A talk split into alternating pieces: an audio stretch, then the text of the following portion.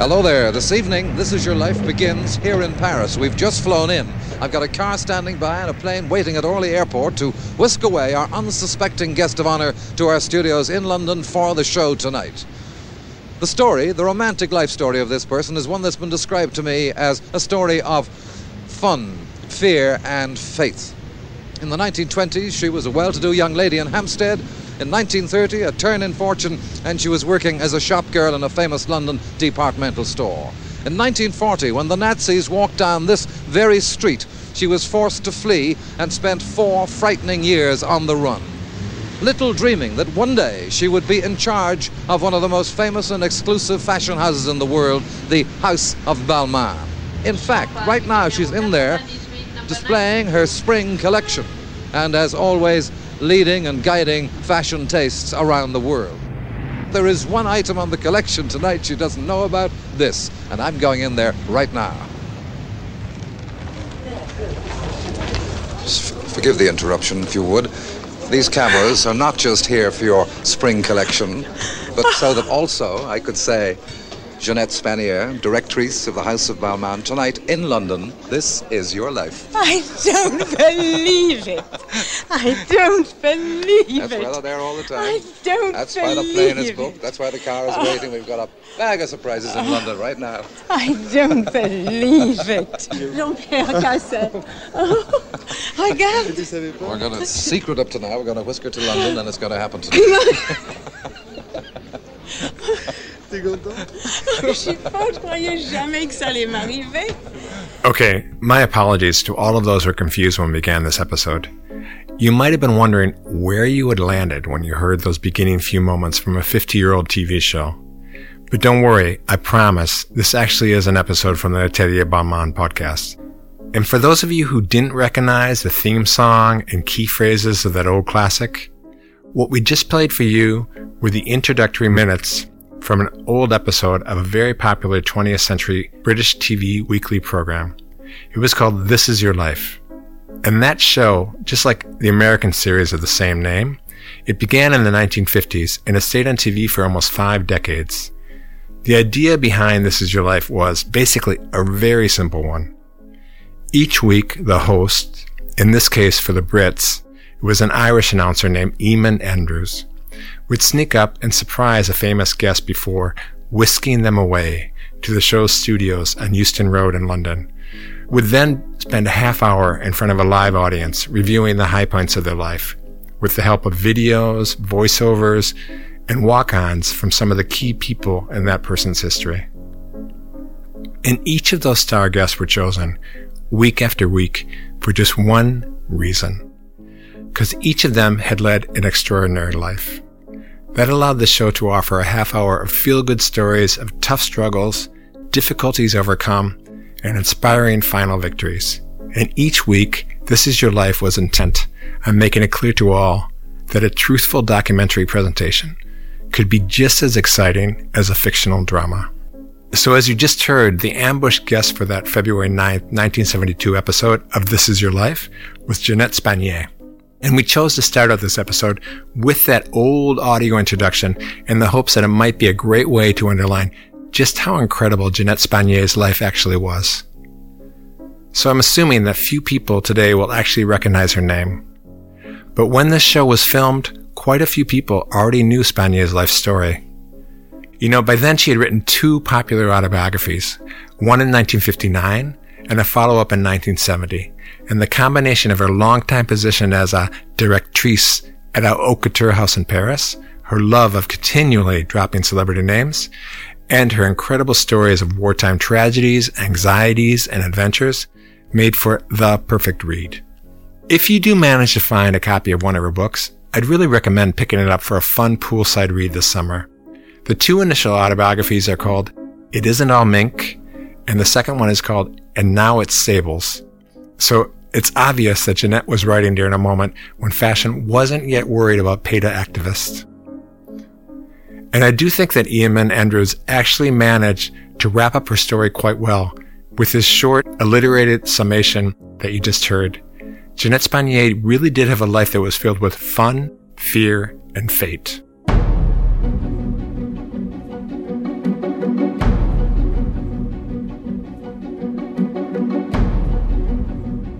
Hello, I'm John Gilligan. On today's L'Atelier Balmain podcast, we're going to start off exploring a bit of the fascinating life of Ginette Spanier, not only because it's such an interesting story, but also because it'll help us to better understand how the House of Balmain worked during its earliest decades while Spanier was Balmain's directrice, when she was in charge of almost every daily decision at 44 Francois Premier. As directrice of the house for almost 30 years, Spanier played a decisive role in helping to shape Balmain's post-war growth. She worked very closely with Pierre Balmain and his design team, helping to decide what would be shown in each season's collections. She also oversaw the house's retail team and worked closely to build relationships with the most important clients of the house. Her love of name dropping is mind blowing, but the friendships that she formed with many of the biggest celebrities of the time, well, that was of key importance for the house. And Spanier also oversaw the Balmain Cabine, which is the group of in house couture models who modeled each collection for the clients, celebrities, and journalists who visited the flagship. Lynn Yaeger, the award winning fashion journalist, will be joining us later in today's program to help us understand what life was like for those models and what those early shows were like for Balmain. And as always, Lynn is promising us that she's found a healthy helping of fun, scandal, and gossip to mix in with those essential background facts. I am Olivier Rousteing. Welcome to my world. Welcome to my world. Bienvenue à l'atelier Balmain. Bienvenue à l'atelier Balmain. So let's get back to Ginette. She was actually born Jenny Yvonne Spanier in Paris. She spent her earliest years in the French capital, which is why she always spoke fluent French. As you've already heard, though, she spent most of her childhood in London. And after her wealthy family's fortune disappeared during the Great Depression, she had to go out and find a job. And since, just like every other rich girl that she knew, she loved to shop, she assumed that she would be a natural at selling. And although it seems to be a fact that greatly disappointed her class conscious mother, she was clearly a born salesperson. She managed to get a job at the famous Fortnum and Mason department store at London's Piccadilly. Fortnum and Mason has a 300-year history of supplying the royals with their needs. And this is the point in her autobiography where the endless name dropping kind of begins. Anyway, as she waited on them, she loved getting to know all the society ladies, the great beauties of the time, and the stars of the London theater. And she was very pleased to be the Prince of Wales' private sales assistant, waiting on both him and the American socialite Wallis Simpson. But her life of fun and frivolity changed radically after she returned to Paris for a short vacation. During that trip, she fell in love with a young doctor, Paul Emile Seidmann. She ended up marrying him in 1939 and began a new life with him in Paris. And that's how she found herself trapped in the French capital after the war had begun and after the Nazis had taken over. As she explained to the BBC in 1968, it was really a stupid year for an English girl to leave England and go to France because three months after I was married, I was cut off from everything I loved in the world except my husband. I was cut off from my country, my friends, from everything. Looking back, years later, she would admit in interviews that she had been foolish to stay in Paris once the war had started. She had wanted to leave and return to England, but her husband refused to leave France while it was still fighting the Germans. And she refused to leave without him. And once the Nazis marched into Paris, it was too late. And as daily life rapidly changed in the French capital, as a Jewish couple, they quickly realized that the new situation was just too unsafe for them to stay there. So they fled. And for the entire period of the occupation, they were on the run. Those long years, filled with hunger, fears, exhaustion, and anxiety, changed her completely. So let's go back and see how a bit of that story was presented on This Is Your Life in 1972. As the TV screen shows newsreel images of an occupied France, and then shots of high up on peaks where the young couple began their four and a half years of hiding from the Nazis, Eamon Andrews and Ginette Spanier discuss the early years of the Odyssey. Fact, for the next four years you were never parted. But now, with German troops in France, you faced a new terror together as you live a life on the run. The fear of arrest and death because, as you said, you were Jewish. You destroyed your British passport and, with false French papers, returned to Paris and to this sad scene. The city was occupied by German troops, After three miserable months, you escaped to the south, but then Paul Emile's right to practice medicine was taken away. With no money to buy food, you collapsed from hunger in the street. Malnutrition made you almost blind. And as the number of Jews being arrested mounted, you fled again, this time joining refugees heading for the French Alps. You arrived here in the village of Flumet and together walked across this bridge. Only you can know your thoughts that day as you trudged up this steep and winding road to the mountains. Mountains that you hoped offered, long hoped for refuge. And it did. We lived there a year. We lived in that village a year. You passed this Yes, the saint. statue of Saint- Saint Joseph. Saint Joseph. That's right. And you arrived at this village, Yes. Notre Dame Yeah. de Bellecombe. So the couple enjoyed a year of relative safety in Savoy. They were protected and looked after by the incredibly brave Joguet family in the small alpine village of Notre Dame de Bellecombe, which is not all that far from where Pierre Balmain had lived and studied as a child, and very close to the mountain peaks where he had served during the beginning months of the war. But Paul Emile and Ginette were then forced to flee again, once the Nazis took over control of that area from the Italians. From that moment, the couple's flight covered a large part of the country for the next few years as they went town to town, aided by resistance fighters and sheltered by brave farmers. They were always just a step ahead of the Nazis and the collaborators, and they often came very close to being caught. And just like Pierre Balmain and so many others, they listened closely to the forbidden news of the advancement of the Allied troops as they worked their way toward Paris after the landings in Normandy. Among the many great interviews that the BBC has with Spanier, there's a short audio from the 60s when a group of celebrities were asked to share what it felt like to hear the BBC during the war. Spanier told the journalist that the news program for her and her husband was our lifeblood and it was our comfort and it kept us sane. And those very same news programs let them know when the Allied troops had finally entered and freed the French capital.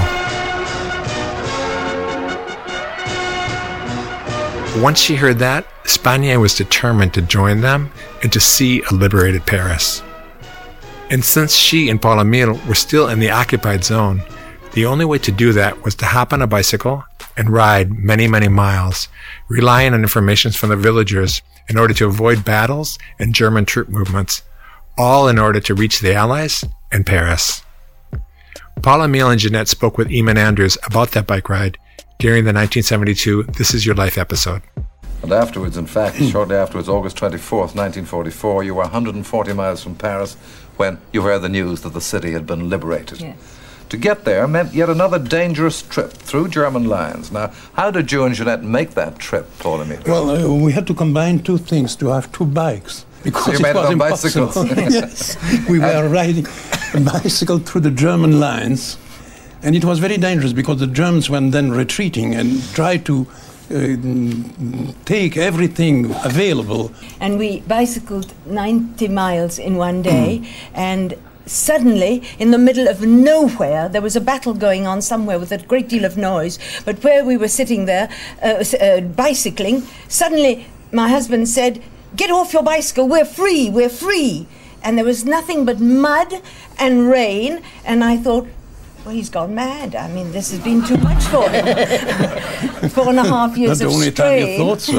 And he said, Can't you see what I see? And in the mud was an empty Chesterfield packet.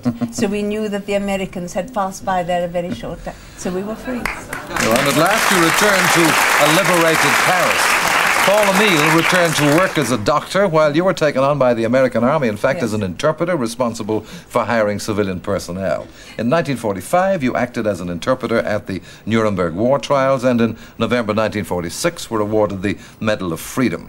After four years, cut off from your family and friends, you begin to pick up the threads of life again. Okay, so wow. That part of the show managed to wrap up a whole lot of history in just a couple of minutes. And there's quite a lot of the couple's story that was left out of that, probably because it wasn't something that one could really discuss during a 1970s primetime program. So my apologies if I end up repeating a bit of what you just heard, but I'm going to try and add a bit more detail. Ginette and Paul Emile had somehow managed to do the impossible. They had survived. After more than four and a half years of constant hiding, fear, hunger, and running, they'd actually managed to stay alive and avoid the Nazis. But when it was possible to finally escape occupied France, they biked for days to reach a newly liberated Paris, and they immediately befriended the British and American troops that they met. And they made it clear to those troops that they wanted to join in the fight. Paul went to where he was most urgently needed. He returned to working as a doctor as quickly as he could. He was hired by the new provisional French government and eventually assigned to be part of the team overseeing the heartbreaking task of helping the thousands of returning Frenchmen, Jews, Roma, gays, resistance fighters, prisoners of war, and others who were coming back home after somehow having managed to survive the concentration camps and the slave labor factories.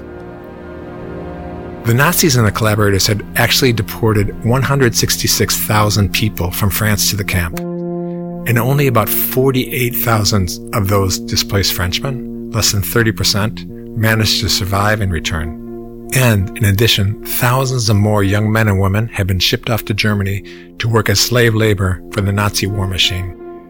In France, all of those returning from the camps were referred to as les déportés, the deported ones.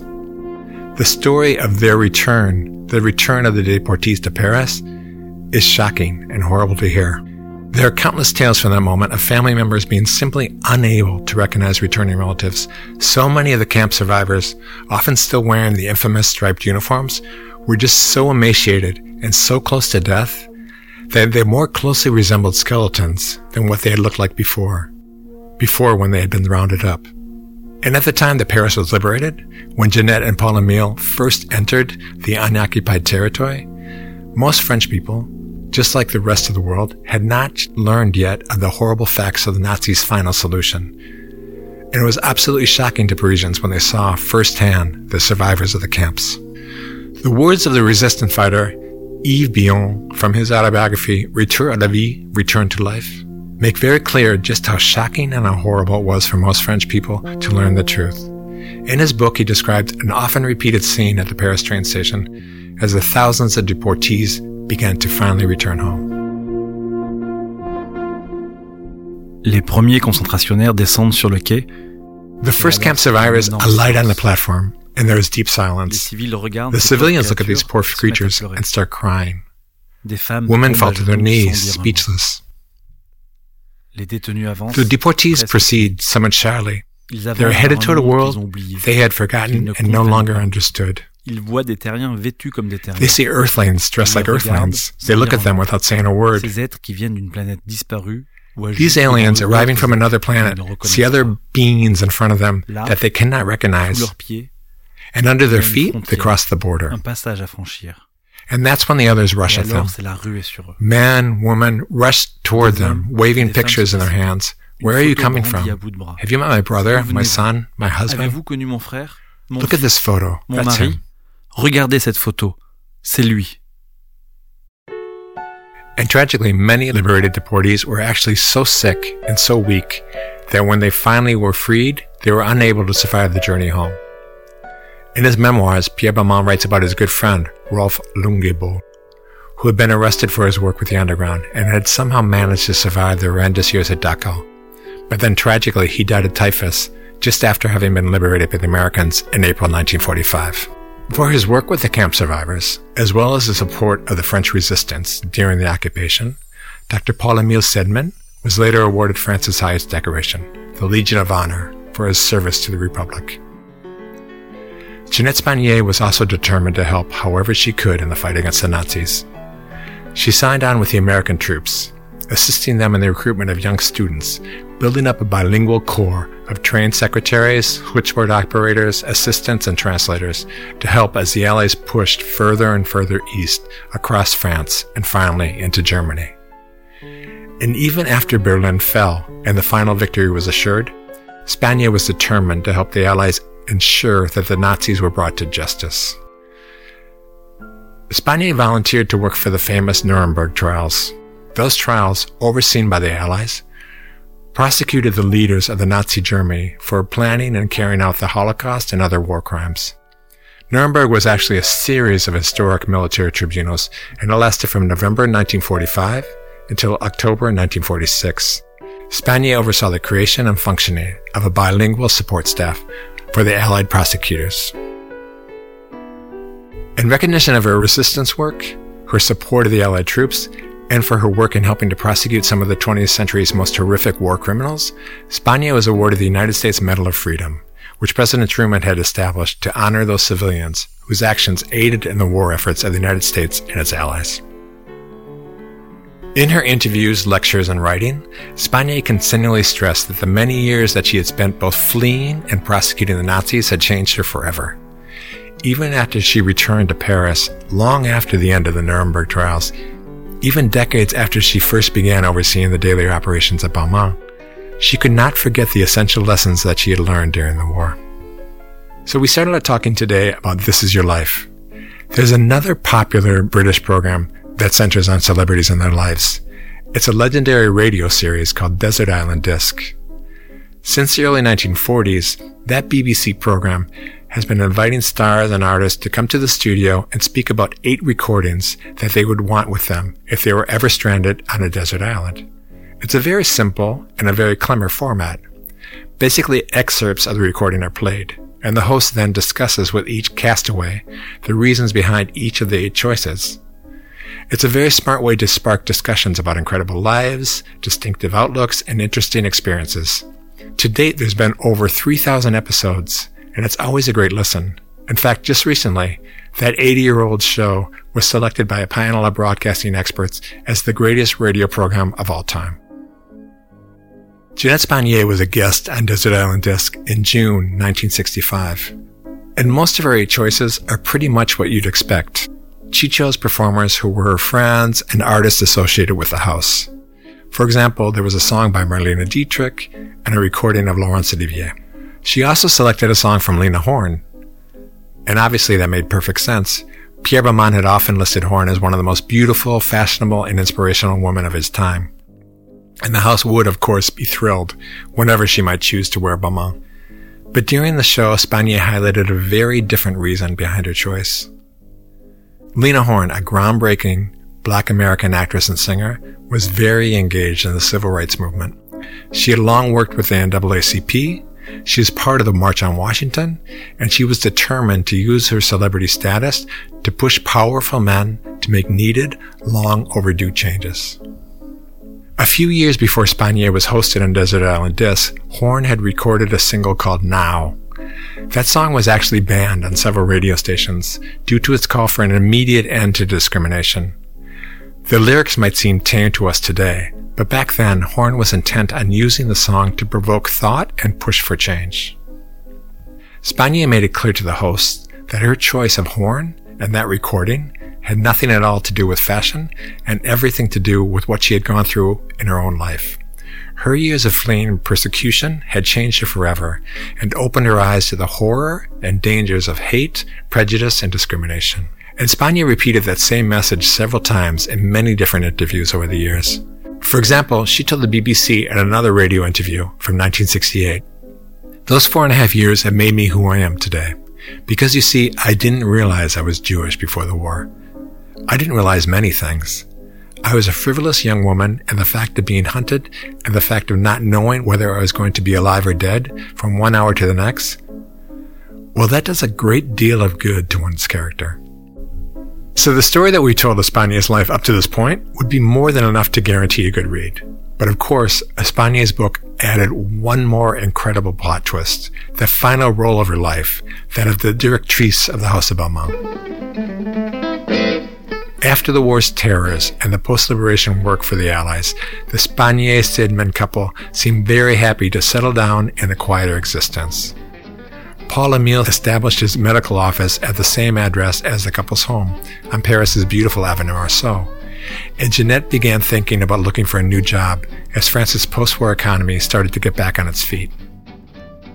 Then in 1947, a friend from London reached out to Spanier to ask her to take her daughter to buy two new dresses at the showroom of the hot new designer in town, Pierre Balmain. Spanier, like everybody else, had already heard of this new Pierre Balmain, but she didn't realize that the young designer's headquarters were located just a few blocks away from her own house. And although she only had shabby clothing to pull on, She points out in her memoirs that even her underwear at the time was darned. Don't forget that Paris at this time was still working its way through shortages and rationing. She took her friend's daughter over to the showroom on 44 Francois Premier. After sitting through the house's daily show, her friend's daughter insisted on purchasing a Balmain couture design that Spanier knew was too grown up for her. Her years of sales experience seemed to return to her in a flash. Spanier spoke sternly to the sales assistant, demanding that she bring more age appropriate designs to the fitting room. And then, instead of the sales assistant, the next person to poke her head into the fitting room was Pierre Balmain's mother, Francoise. She told Ginette that she had overheard her exchange and that Pierre Balmain needed a strong woman like her to run his retail team. And so, one day later, Spanier began her first post war full time job, helping Balmain manage its retail operations. Spanier's books then tell of her rapid rise within the new company, as she quickly gained the trust of both Francoise and Pierre. As we know, she was eventually named the house's first directrice.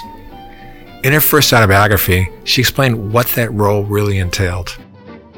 So basically, I would say that the directrice is responsible for every human problem throughout the part of the firm which the public cannot see.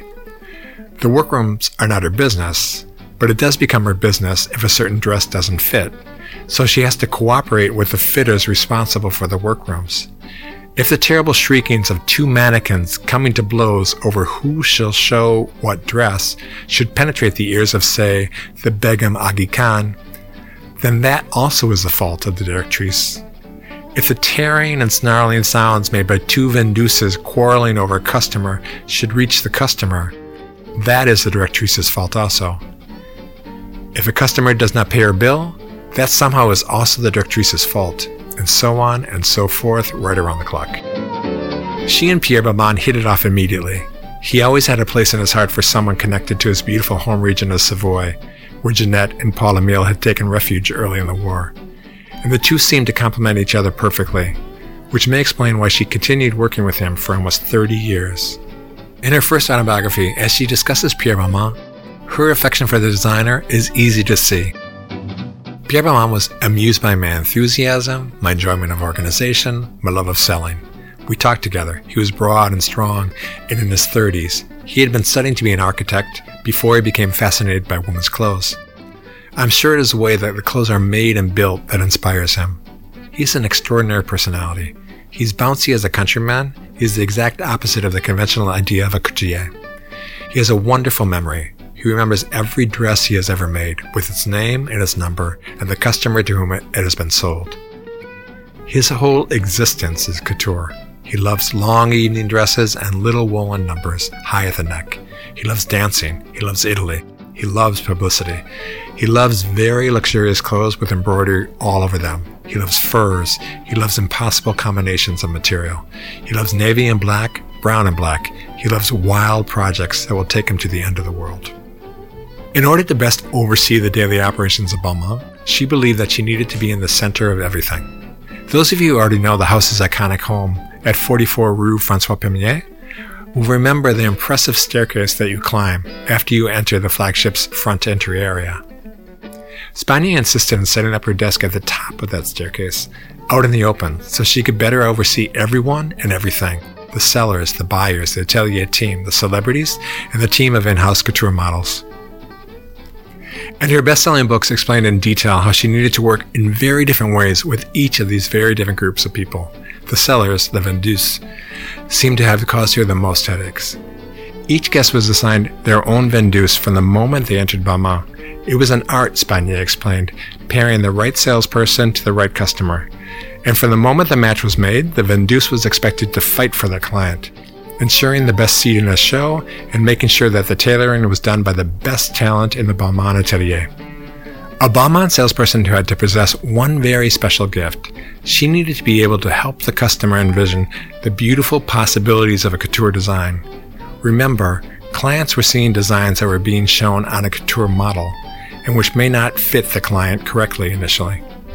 And each and every salesperson wanted Juliette Chanclot to be in charge of fitting the gown to their clients. Jeanne-Claude was enormously talented, and she helped to show that the relationship between a fitter and a customer is one of the most important in couture. The house's most important clients often specifically requested that Jeanne-Claude work on their couture purchases. Katharine Hepburn, for example, made it very clear that she would not accept any other fitter from the house's atelier. What seemed to drive Spanier especially crazy was the fact that the Balmain Vendeuse exhibited absolutely no desire for change. With each new collection, she said, they went into a state of paralysis. They were always worried about whether their clients would feel comfortable with any new direction in any of the upcoming seasons. That attitude so bothered Spanier and Pierre Balmain that they eventually eliminated the sales team from any part of pre-show discussions. Instead, after a few years of working together, Balmain and Spanier established their own procedure for making choices for each season's collection. A little before scheduled presentation of the new collection to the world's leading fashion editors, Pierre would have a special one-person showing for Ginette one evening at the Balmain Salon. And she always made sure to be always very enthusiastic. For some reason, for example, she liked to shout out, bread and butter, bread and butter, whenever she saw something that she liked. And when she was convinced that Balmain had created something that would sell very quickly, she'd shout out, bread and butter with jam on it. Then, after they had their private show, Spanier and Balmain would have a late night dinner at an all night restaurant in Les Halles. And once they finished with the meal, she would, as gently as possible, make her suggestions about any possible changes to his collection. Spanier was also in charge of handling the house's most important clients. I mentioned before that Spanier loved to drop names, and seriously, her books and interviews are absolutely full of references to famous clients and friends. For example, when I was reading chapter 17 of her first autobiography, I started to jot down some of the names that came up in those 10 pages. There was Vivien Leigh, Laurence Olivier, Irving Berlin, Richard Avedon, Claudette Colbert, Marlene Dietrich, Lilli Palmer, Danny Kaye, Bing Crosby, Groucho Marx, Brigitte Bardot, the Queen of England, Marilyn Monroe, Anita Ekberg, Burt Lancaster, Ava Gardner, and Peter Townsend. And no, not Peter Townsend, the rock star from The Who. Think The Crown. This Townsend was the guy that Princess Margaret was repeatedly denied permission to marry in The Crown because he was divorced. And believe me, there are plenty more names to be found in the book's other chapters. It's easy to see why one of her friends suggested that perhaps a better name for her book would be Name Dropper. But while Spanier seemed to have loved bonding with the celebrities she met while working at Balmain, she had absolutely no patience whatsoever for some of the other types of customers who walked through the doors at 44 Francois Premier. These were the decades when America was ruling the world's marketplace, and as Spanier explained, with their all powerful currency, many Americans seemed to view France as one enormous flea market. She mentioned in her book that some visiting Americans seemed to believe that the French would be so delighted at the sight of dollars that they would just faint straight away. Many others walked through the door of Balmain's flagship in the hope that Spanier would grant them bargains, gifts, or deals. And to handle those difficult clients, Pierre Balmain gave her special permission to say horrible things to customers who bothered her, as long as she said it with a smile. For example, she noted it was always the very richest clients who would ask for special price reductions on couture since she refused to jump into bidding wars, Spanier would just reply, adding that necessary smile, Of course, if you cannot afford the 5,000 francs, the House of Balmain can. And Spanier had one very special duty to oversee each day. She managed the large group of in-house Balmain models and the staff of the women who dressed them, as well as the daily Balmain couture shows. To find out more about the life of those Balmain models and the shows that they participated in, we reached out once again to Lynn Yaeger, the prize winning fashion journalist, who recently spoke to us from her home in New York City. Hey, Lynn, how are you? Thanks for calling in again. Could you tell us a little bit about how it worked back in those days? Can you tell us a little bit about the showroom models who were working at the couture houses in that post war era? Well, presentations of couture collections in mid century Paris were very different from the runway shows of today. Houses back then relied on their own in house models, and those models presented the designs in a much more low key manner than what we see today. Of course, fashion houses like Balmain still do rely on in-house models, full or part-time employees who work closely with the designer as she or he designs, fits and reviews the growing collection as it's constructed piece by piece over many months before Fashion Week. Those who follow Olivier Rousteing on Instagram, and I know there are millions of you out there, already know that he often shoots photos and videos of the Balmain in-house models wearing his latest ideas, giving his millions of followers some tiny little teases of some of the strongest looks and mood of his upcoming shows.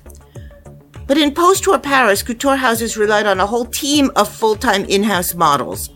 These were women who worked all day at the couture house, each linked to a specific series of designs each season, couture creations that had been specifically created for them and fitted to them. And these same house models would form part of the daily shows that the houses would put on for their clients every morning and afternoon. These models formed part of what was called the house's cabine. Cabine is a French word. It literally means cabin. I never would have guessed and refers to the backstage room where models change from one couture creation to the next. And that same word was used figuratively to refer to the distinct group of models employed at each couture house. Pierre Balmain, like most Paris couture designers, had his own specific cabine, the Balmain cabine. Each season, there were about 10 to 12 women working full time at the Balmain cabine. And for Balmain and for every couturier, it was important that all the women in the house's cabine reflected the distinct look and spirit of the house. Each model in the cabine had a distinct role to play. Each was seen as someone with a distinct type of spirit and look. For example, some women would be hired because they had a young, fresh look, which would be linked to more sporty and young designs.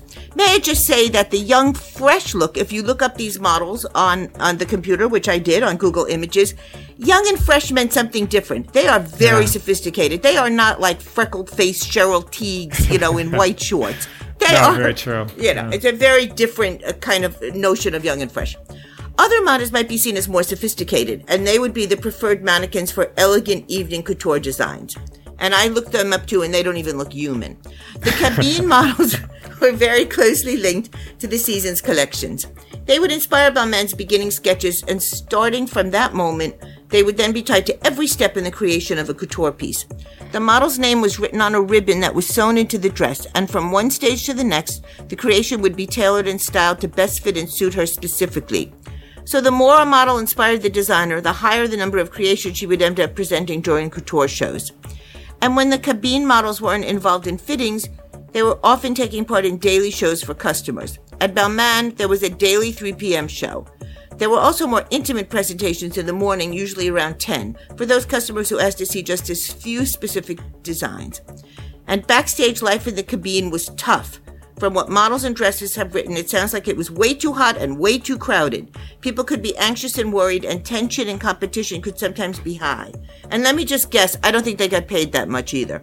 To get an idea of what it was like back in those days, on the webpage links you can click to see an amazing series of shots from the American photographer Mark Shaw for Life magazine in 1954. He shot the Balmain cabine as the models changed for the shows.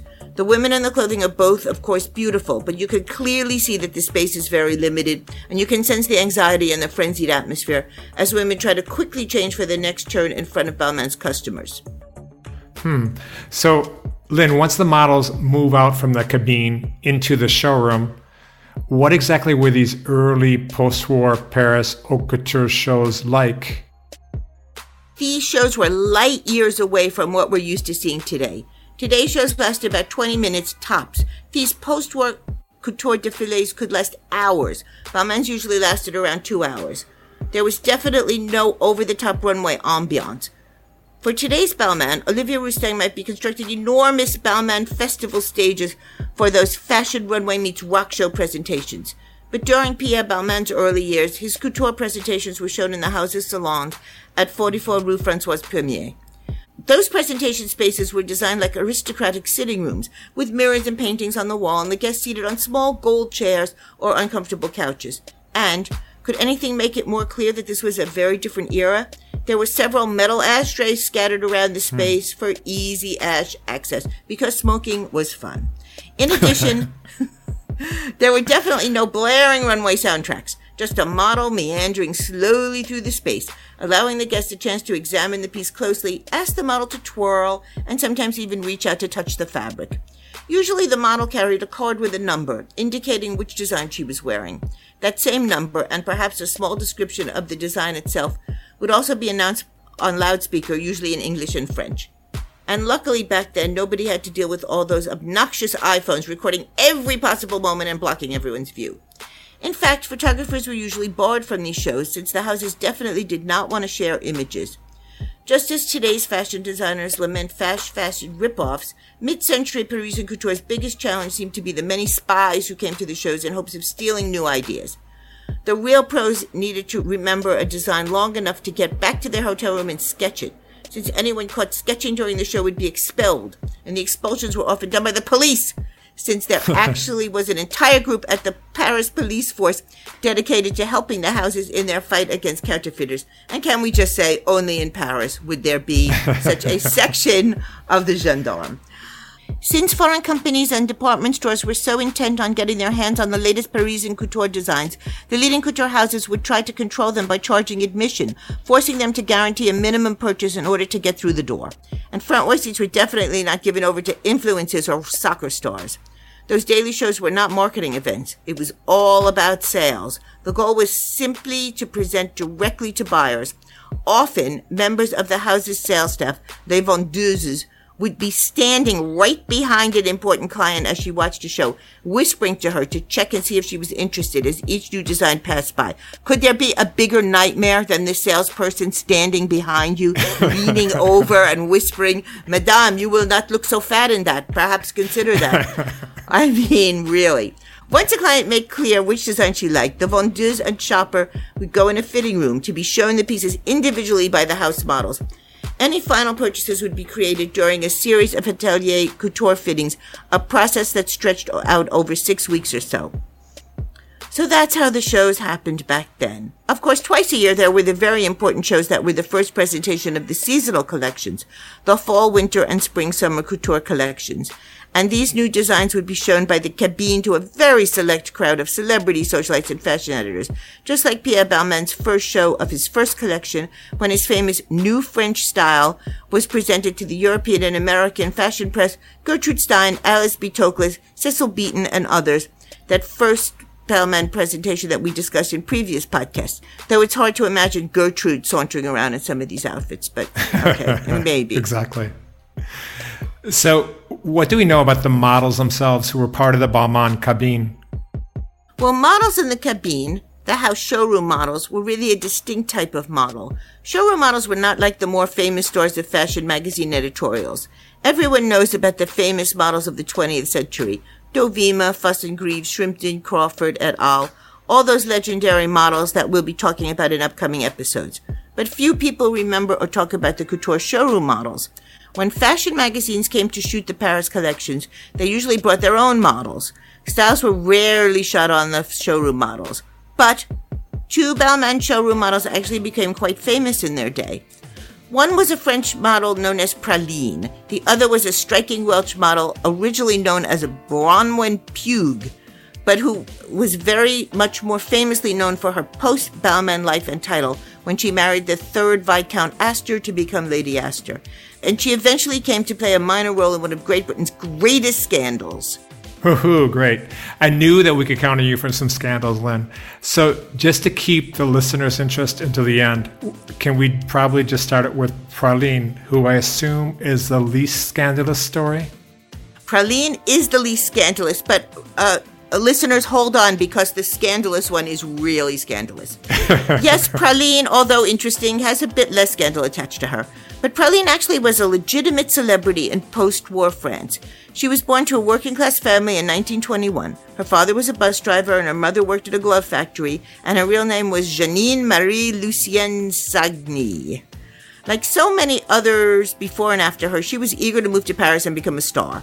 She originally worked as a shop girl and then as a stenographer, but she was finally able to get a job as a house model at Lucien Lelong, where Balmain was designing alongside Christian Dior. Balmain and Praline became very close very quickly. She had an upbeat and fun personality, which Balmain compared to that of a Paris urchin, but he also saw in her the personification of feminine charm and the regal elegance of a great courtesan. At Lelong, Balmain loved how she could immediately switch from one style to another. She could be all gamine in a beach outfit and then walk into the showroom a few minutes later as an elegant aristocrat in a long gown or luxe furs. He had designed a black dress for Lelong, which was known as the Petite Profite dress, because Lelong hadn't believed in it at all, thinking it would only make a small profit, and Balmain loved the fact that a small profit dress modeled by Praline, was an incredible success, selling more than 360 copies, which was a big amount for a couture design during the occupation, where mm. lots of people were thinking about things other than a petite profite dress, just say. Praline followed Balmain when he left Lucien Lelong, and it was Pierre Balmain who gave her a new name. There's a whole lot of Pygmalion energy in couture at the time, with designers like Balmain giving new names and makeovers to working class girls who come to work for them.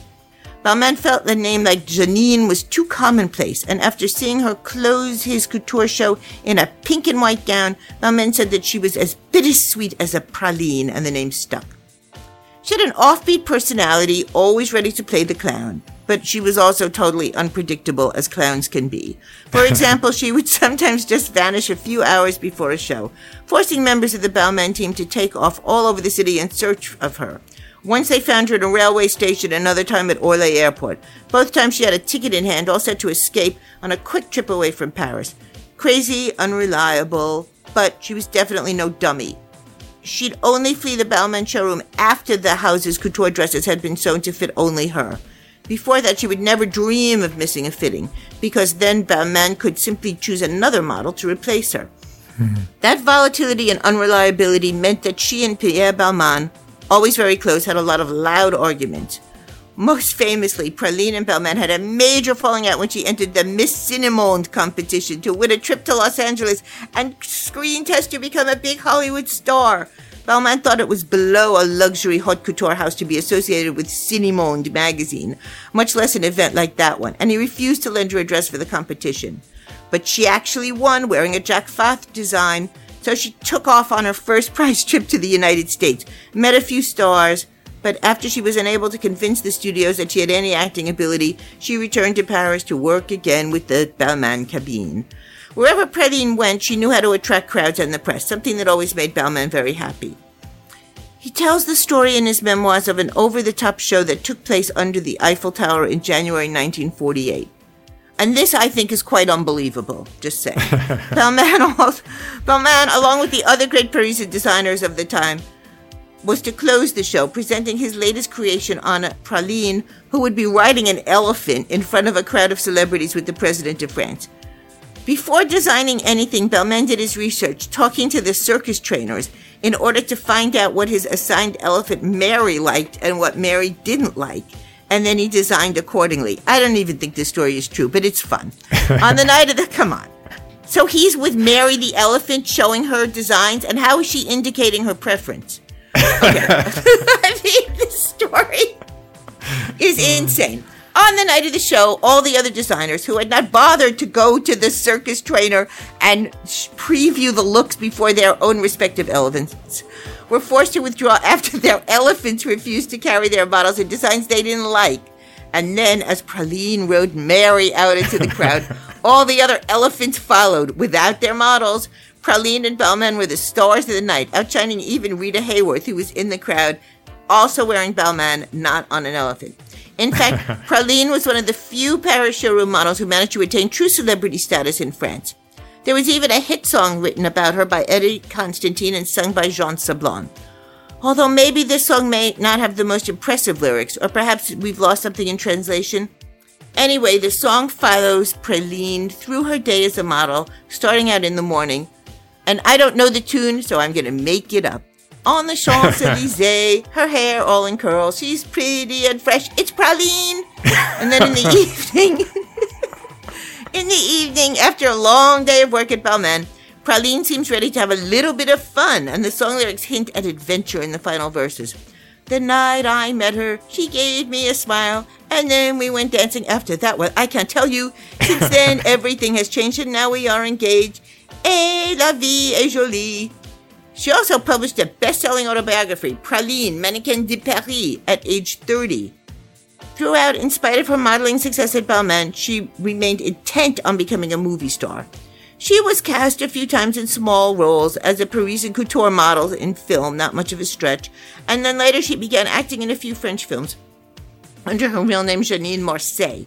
Her husband Michel Marcet was also an actor. But sadly, she died in 1952 at the young age of 31, killed in an automobile accident. Balmain was devastated when he heard the news. At her funeral mass at Paris's enormous church of Saint Augustin, her coffin was completely covered in pink roses, and the crowd of onlookers was said to be enormous. The funeral was a media event covered in all the Parisian magazines of the time. Wow. What do we know about the other Balmain house model, the one that you mentioned before, the Welsh model who went on to become who became Lady Astor? Yes, Bronwen Pugh. yeah, Bronwen Pugh. How did she start working inside the Balmain cabine? And don't forget, Lynn, you promised us a very good scandal too.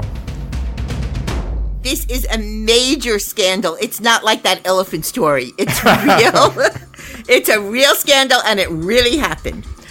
Bron was a completely different sort of model, nothing like Praline. Remember, every member of the Balmain cabine, like those of every couture house, was selected in order to fill a specific role. To best show his different designs, Pierre Balmain explained that he basically wanted to have two types of models in his cabine. The first type was defined as someone who was cheeky and impishly elegant. That was a role that Praline was perfect for. And after her tragic death, that position was taken over by two beautiful blonde French models, Geneviève and Marie Therese. Sidebar, those two looked so alike that people always assumed that they were sisters. There's a great story in Balmain's memoir. Geneviève and Marie Therese were traveling with Balmain in the States in the 50s, and a Denver reporter shouted out a question as they passed by, asking if they were twins. Marie Therese, who evidently did not speak English all that well, famously replied with a smile, huh, No, we're French. No, Francais. no, Francais, I guess she said. The other type of Balmain cabine model was a classically elegant mannequin, someone who could be seen as more as an aristocratic woman of the world. Bronwen Pugh, with her terrible name, could definitely play that role. She gave off a haughty, regal air, setting herself apart by her nonchalance and a sort of I'm really too good for this attitude. So quickly, here's the beginning story. Bronwen was born in 1930 in London. She was the upper middle class daughter of a judge, and when she was nine, she was sent away to be educated in a traditional Welsh language and culture school. When she finished with that, she had dreams of becoming an actress. She enrolled in the Central School of Speech and Drama, but after she was told she was too tall for film or stage, she was almost six feet, she studied to be a drama teacher. Once she graduated, it was clear that she wasn't all that interested in taking any school staff positions. Hmm. Instead, she did some modeling for London designers and ended up getting an announcing job on BBC television, replacing a popular host who was on pregnancy leave. After that, BBC job ended in 1956. She flew to Rome to do runway shows and then went to Paris where Balmain wanted to hire her as soon as he saw her. But not everyone at Balmain agreed. Balmain's mother, Françoise Balmain, and the house's directrice, Ginette Spanier, were both strongly against hiring her. They saw her as too big and too strange looking. Spanier even rather meanly suggested that she looked like someone from the Addams family. Mm. But Balmain was convinced that she was perfect for his house, and in time he managed to convince the others. He was convinced that she was a new Garbo, and he pushed her to study the Swedish actress's film, and Bronwen did her homework.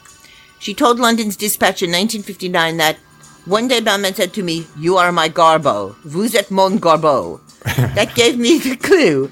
I went to see an old Garbo film, Marie Walewska. I don't think I'd ever made up properly until then. I plucked my eyebrows and made them into a thin arc. I made up my eyes much more heavily and more false eyelashes. I painted my mouth to look as much as possible like Garbo. Besides pushing to adapt a new look, Balmain also decided to change her name, explaining, well, the good idea in this case, explaining that since he couldn't pronounce Bronwen, from now on she would be called Bella. Besides her height, pale complexion, thick brown hair and bright green eyes, and that new Garbo-esque aristocratic look, Bronwen Bella stood out because of her very distinct and powerful walk during the house's presentations. The New York Herald Tribune's fashion uh, critic Eugenia Sheppard humorously described Bronwen's haughty presence during one show, noting that she dragged her Balmain fur coat behind her as if she just killed it and was bringing it back home to her partner. Balmain was her biggest fan. He told the press that he considered her to be among the most beautiful women in the world, ranking her up there with Dietrich, Vivien Leigh, Lena Horne, and of course, Greta Garbo. He would design long gowns that worked perfectly for her coloring and height. He also granted her special rights that none of the other girls in the cabine were granted. She only had to work for the meza presentations uh, done for the press at each new season, as well as for the most important foreign travels of the house, meaning that she was allowed to escape working the daily shows for customers. All the other cabine crew worked through the year, but Brahman only had to show up for fittings and shows during the eight weeks before the January presentations and the eight weeks before the July shows. Outside of these four months in Paris, she spent most of the year in London. And her Paris couture life made her a minor star in London. The British press loved her. They proudly referred to her as Al Bronwen, and story after story repeated her improbable Welsh schoolgirl to couture model success story, while focusing on the latest details of her social life or listing her advice on makeup and fashion. While in Paris, Bronwen was definitely not a party girl. In her biography, she makes it clear that she liked to read at night, and she mainly hung out with two other English couture cabine models, Christine and Svetlana, who both worked at Dior. They were friends with the young Yves Saint Laurent. Bronwen bonded with Karl Lagerfeld when he was the principal assistant at Balmain, and the group of five had many dinners together and would sometimes go out dancing. Okay, with all due respect, non-party girl, Yves Saint Laurent dancing with models and Karl, uh, just saying. In 1959, she was recovering from a painful breakup when she started seeing William Astor. Astor, who liked his friends to call him Bill, was more formally known as the third Viscount Astor. He was 22 years older than Bronwen and had been married twice and already had two kids. They got married a year later, and the British press loved the story of a Paris couture model from Wales marrying a man old enough to be her father, and who, incidentally, was also one of the richest men in the world. Yes, Bill, being an Astor, was immensely wealthy. He was a baron and a conservative party leader. He also had a whole lot of properties, including a substantial stake in the Astor Family Trust, which owned several blocks of central Manhattan, maybe even where I'm sitting right now, who knows. He also had homes in London, Scotland, Ireland, and across the United States. And perhaps most famously, he had an enormous palatial estate on the Thames known as Cliveden. Okay, so I'm starting to sense the approach of that promise scandal and here we go. so a lot of Brits probably uh, know from the beginning where the story is headed. Well, I don't know because there are young people in the world who don't know this story, maybe, but I'm here to tell you about it. And once we start talking about Bill Astor, Lady Astor, aka Bronwen and Cliveden, it becomes very, very clear.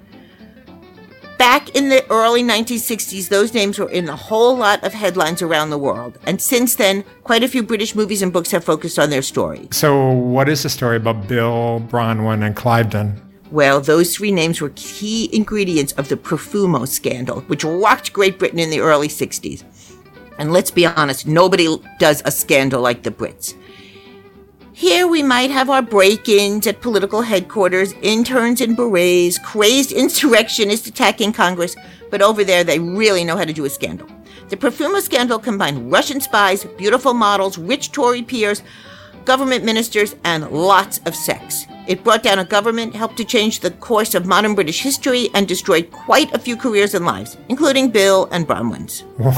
wow, so what actually happened? Okay, in history books now, Profumo is presented as a decisive turning point in 20th century British history. But hey, this is a fashion podcast, so it might be more fun if we just concentrate on the juicy details. And that's all anybody cared about anyway. And there's lots of them. It all started because Bill Astor really loved to entertain. I guess I guess Bronwen got used to partying, okay? and Cliveden was definitely an impressive place to hold parties. Before the Astors took over, the enormous 19th century estate had been owned by a host of princes, earls, and dukes, including the first Duke of Westminster. It's set on the Thames River, about an hour away from London by car. Do a quick Google image and you'll see it. It definitely looks like the sort of place featured in BBC dramas. It's 100% Downton Abbey. And for older listeners, it's got a Brideshead Revisited kind of vibe also. Mm-hmm. In fact, you might remember season two of Netflix The Crown. That episode is all about scandals and the early 60s romantic problems between Elizabeth and Philip. And for that episode, the writers decided to place Philip directly into the Profumo affair. Of course, that series did like to play with the facts, and the truth is, Philip might not actually have been a key player in that scandal, but what the hell. But he was, like a whole lot of other powerful men at the time, at the very least tangentially connected to at least one of Profumo's principal players. So back to the scandal. Nine months after Bronwen and Bill had married, a union that converted Bronwen into both Lady Astor and the new chatelaine of Cliveden, Bill threw one of his famous fetes. Among his guests that night was John Profumo, the Secretary of State for War in the Harold Macmillan government. Macmillan, the Prime Minister, was actually related to Bill's second wife, and he was the head of the British Conservative Party. Profumo was a rising star in the party. He was 46 and he was married. During that hot Saturday night in July 1961, Profumo wandered the extensive grounds of the Astor estate, where he ran into Christine Keeler while she was swimming naked in Cliveden's swimming pool. That meeting led to a five month affair with Keeler, a 19 year old who was often described as a model and dancer, but who also seems to have been a sex worker. Keeler was at Cliveden that night with her friend Stephen Ward. And guys, you gotta Google Stephen Ward because this freak is beyond. Ward was an osteopath, but he was also an artist and an extremely well connected socialite. At the time, there were a whole lot of royals and aristocratic Brits, including Bill Astor, Winston Churchill, Anthony Eden, and Prince Philip, who went to Stephen Ward for osteopath treatments or to have their portraits drawn. And beyond Ward's medical and artistic talents, which seemed to most please quite a few of his powerful upper class circle, was the fact that Ward always seemed to have one or more pretty girls on hand. Girls who were always happy to entertain visitors. Mm-hmm. It's uncertain whether Ward was just a classic pimp or if his interest in grooming young girls to entertain powerful men was centered more on voyeurism and a desire to gain control and access to the highest levels of power. Whatever the case might be, Stephen Ward was renting a cottage on the Cliveden estate directly from Bill Astor. Astor claimed that it was his second wife, Philippa, who had first suggested renting Ward the cottage. However it might have happened, living on Cliveden definitely helped Ward make the connections that he wanted to make, connections to some of the world's most powerful men. And to help him do that, Ward often had beautiful young girls staying with him at the Cliveden cottage. Bronwen, once she got to know Ward, is said to have told Bill Astor that she didn't trust him. What was her first clue? But her new husband would not break off contact with Ward, and so Ward continued to live and entertain on Cliveden's grounds. So, knowing Ward's history and all his high level connections, John Profumo might have thought that his indiscretions with Keeler would be ignored. After all, this wasn't the minister's first affair. In the 30s, he actually had a relationship with a Nazi spy, something that hadn't ended up causing him any trouble. And he doesn't seem to have gone out of his way to hide his indiscretions from other guests that July night. Guests that included Lord Mountbatten, the President of Pakistan, and star interior decorator David Hicks. But this time was different. At the same time that she was having her affair with Profumo, Christine Keeler was also sleeping with Captain Evgeny Ivanov, a Soviet spy who was working undercover at his country's embassy in London. And Ivanov, after he escaped to Russia, hinted that Ward, Keeler, and Profumo had ultimately helped him access secret British files. All of this was happening during some of the most dramatic moments of the Cold War. The affair began in 1961 and the scandal ruled the news through 1963. At that same moment, the Russians were constructing the Berlin Wall and installing missiles in Cuba. And then Profumo screwed up. He lied to Parliament, got caught in that lie, and Macmillan's government fell, with the Conservatives eventually replaced by a Labour led government. Keeler served six months in prison for perjury and obstruction of justice. Ward was charged with living off immoral earnings, but committed suicide in August 1963, just before the trial had ended. Okay, so there's probably no need for any of us to point this out, right? But this is all sounding a little bit too Jeffrey Epstein ish, right? You think? Just a little bit, right? And obviously, today, after Epstein's death, we have a lot of questions. So we can understand why, after the 1963 alleged suicide of Ward, who, much like Epstein, seems to have been another full time procurer for some very powerful men, the public was filled with doubts about official explanations. And the press and the public inevitably turned their focus to the Astors. From the hmm. beginning, the Astors had handled the whole scandal poorly, initially throwing money at Keeler and Ward to make the problem go away, and then refusing to speak to the press, two strategies which ultimately came to be seen as evidence of guilt. Perhaps what most hurt the Astors was once again timing. The Profumo scandal broke out at a moment when great changes were happening in British society, and the tabloid press was suddenly filled with articles pointing out the hypocrisy of the ruling classes.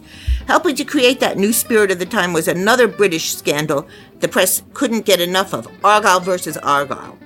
In March 1963, the same month that Profumo lied to the Commons about his relationship with Keeler, there was a very messy, very public society divorce case grabbing the public's attention. The Duchess of Argyll, whom the tabloids eventually began to call the Dirty Duchess, had been branded a nymphomaniac by her husband, the Scottish peer Ian Douglas Campbell, the 11th Duke of Argyll. The evidence for his divorce case against her, stolen from her residence, was basically a bunch of revenge porn. There were some very salacious Polaroids of the dirty Duchess with naked lovers, as well as diaries which recounted scandalous stories about the 88 men, count them, that the dirty Duchess was alleged to have had affairs with. Google it, it's great. Several royals, society members, and high government officials were linked to the diaries, and the press had a field day. The BBC just announced that it is making a very much needed miniseries about this scandal, starring Claire Foy and Paul Bettany.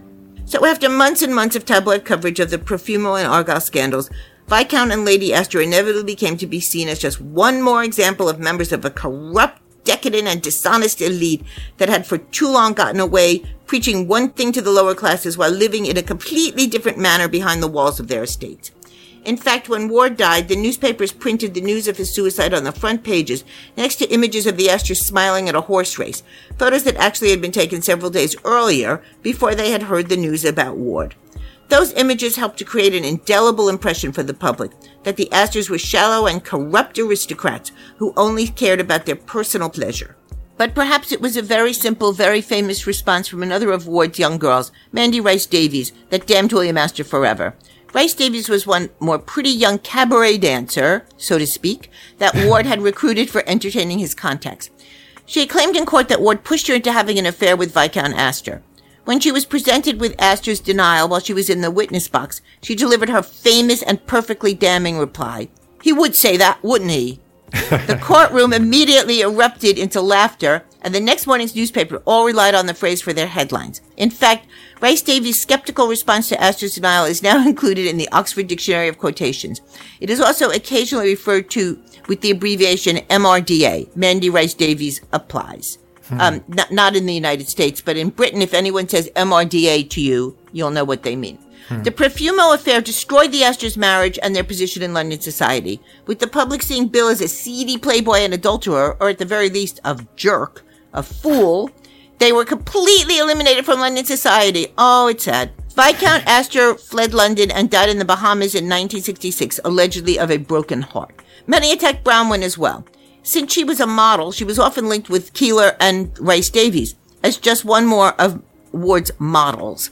Some members of the public still held on to the 19th century idea that all models were loose women, and Keeler and Rice Davies had certainly strengthened that opinion. There were also false stories that alleged she had a role in allowing Ward to set himself up in the cottage on the grounds. In addition, there was untrue gossip that Ward had been the one who originally set up Bronwen with William Astor. In truth, whatever might have been Viscount Astor's relationship with Ward, there has been no evidence ever given of Bronwen being guilty of anything but poor judgment. After Astor's death, Bronwen radically changed her life. She had long been attracted to the philosophy of French Jesuit Pierre Teilhard de Chardin, who knew, and she converted to Catholicism. With her Astor inheritance, she moved to Surrey with her two daughters to set up a charismatic Christian community. She studied to become a psychotherapist and was eventually appointed chairman of Religious Experience Research Center in Oxford. Hmm. Wow. Well, that is quite Okay, the tale. great scandal. Great scandal. Are we good? That's good scandal. Come on. Very good scandal. Oh my Poor god. Bronwen. Yeah, poor Bronwen. You know, it's. I mean, a lot of those girls married those rich guys, and it, you know, didn't Yeah, end well. You know, I don't know.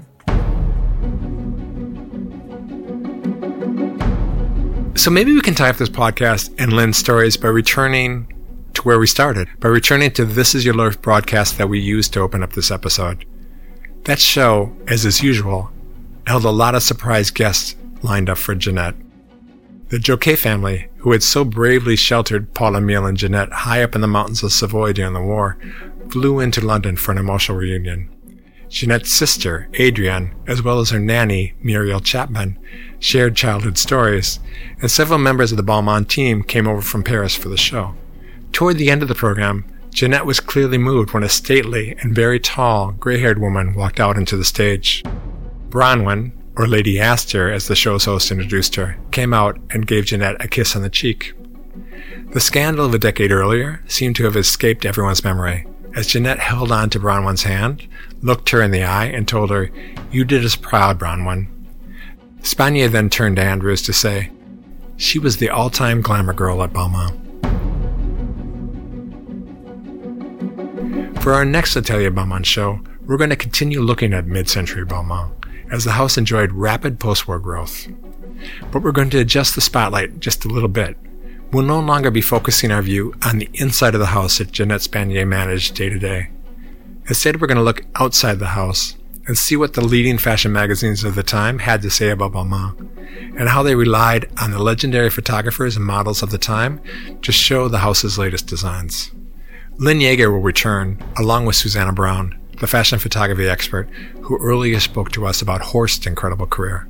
Those two experts will share their knowledge, their insights, and their stories about some of the mid century's most talented photographers and the beautiful models who worked so closely with them to create the 20th century fashion's most incredible and iconic images. I hope you can join us for that episode.